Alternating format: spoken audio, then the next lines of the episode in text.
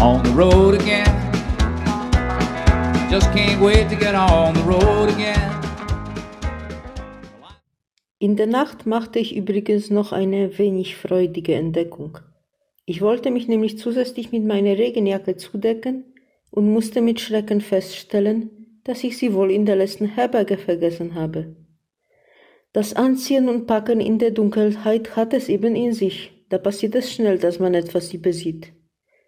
Bis jetzt hat es zwar noch nicht geregnet, ich sollte mir aber trotzdem möglichst bald einen Ersatz besorgen. Nach einem schnellen Frühstück laufen wir los. Meine Füße tun schon wieder weh.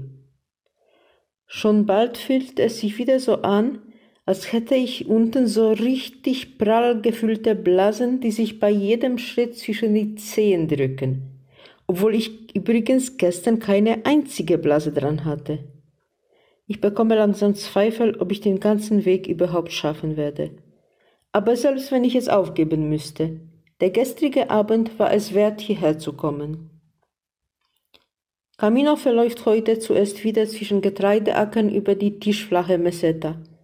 Ab Boadia geht es dann zum Glück wieder etwas mehr im Schatten und zum Teil läuft man sogar direkt am Canal del Castilla entlang. Frau Mista begrüßt uns mit der in Sonne gelb leuchtenden Kirche San Martin, einer der frühesten hochromanischen Kirchen Spaniens. Für mich ist sie eine große Überraschung. Bis jetzt hatte ich aus der Romanik nur dicke und nackte, schmucklose Wände vor den Augen. Hier dagegen ist das Gesims unter dem Dach und um die Fensterbögen mit einem feinen Muster geschmückt. Die Kapitel rumherum stellen verschiedene Motive dar und auch die verschiedenen Farben des Sandsteins bilden ein dekoratives Muster. Das Innere der Kirche ist fast leer. Außer den dekorativen Kapiteln gibt es hier nur drei Figuren. Christus am Kreuz hinter dem einfachen Steinaltar, den heiligen Martin und den heiligen Jakobus. Wir gönnen uns eine kurze Abkühlung in diesem alten Mauern, bevor wir die Pilgerherberge aufsuchen, wo uns bereits volle Wäscheleinen im Hof begrüßen. Beim Hospitalero kann man zwar Postkarten kaufen, ein Regenponcho hat er aber nicht im Angebot.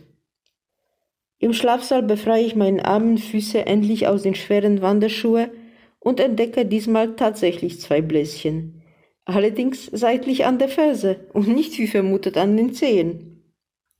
Es macht irgendwie überhaupt keinen Sinn. Blasennähen soll angeblich besser als einfaches Durchstechen sein. Ich lasse also diesmal tatsächlich ein Stück Faden als Drainage in der Blase und klebe Pflaster drauf. In frische Socken und bequeme Sandalen reingeschlüpft, begebe ich mich auf die Suche nach einem Regenjackenersatz. Wie in jedem größeren Ort am Weg finde ich auch in Fromista schnell einen Laden, der alles zu bieten hat, was nur ein Pilgerherz begehrt. Ein rotes Regenponcho ist auch schnell gefunden. Es ist ein schwacher Ersatz für meine gute Jacke und eigentlich hasse ich unter so einem Plastikzelt zu wandern. Es bleibt mir derzeit aber nichts anderes übrig. Ich hoffe, dass sich die Alberge in Hontanas auf meine E-Mail zurückmeldet und meine Jacke doch, mich doch irgendwo einholt. In dem kleinen Laden gibt es die verschiedensten Pilgergadgets. Kopfbedeckungen, Jakobsmuscheln, Anstecknadeln mit gelben Pfeilen, Magnete, Tassen und jede Menge Schmuck mit den unterschiedlichsten Symbolen, die meistens aus der New Age Spiritualität stammen. Eine seltsame Religion und Kulturenmischung. Ich frage mich immer wieder, ob der eine oder andere Pilger eigentlich weiß, was er da um den Hals trägt als Glücksbringer und Co. In Gedanken versunken streichle ich in das instinktiv meine Skapuliermedaille. Manche sagen, die katholischen Devotionalien seien doch auch solche Amuletts. Eine gewisse Ähnlichkeit besteht tatsächlich. In beiden Fällen haben wir mit materiellen Gegenständen zu tun, die eine geistige Bedeutung bekommen. Der Riesenunterschied ist allerdings, wem sie gewidmet sind. Wenn jemand nämlich an die Kraft eines Amuletts glaubt, glaubt er in Wirklichkeit an Magie, die nichts anderes ist als das Wirkungsfeld des Widersachers. Wird dagegen ein Kreuz, eine Medaille oder eine Kerze gesegnet, wird dabei Gott gebetet, dem Menschen, der diesen Gegenstand benutzt, trägt, dabei betet, besondere Gnaden zu schenken.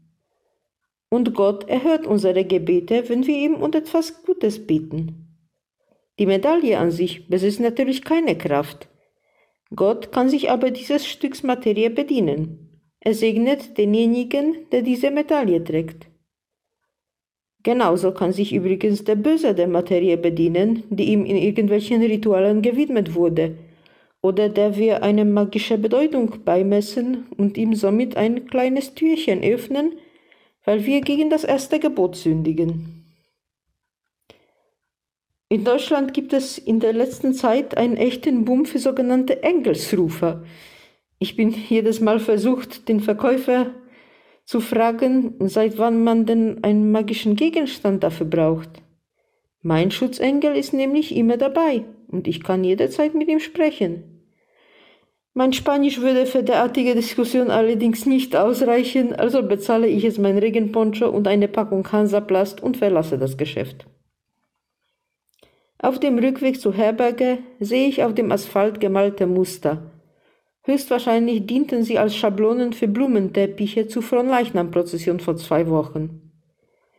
Meine Gedanken schweifen momentan aber eher in Richtung irdische Nahrung. In eine Bar, die mich mit einem Free wie Free wie viel Schild lockt, bestelle ich mir ein Bocadillo und ein Glas Weißwein und füge gleich ein paar Fotos zu meinem Camino-Blog hinzu.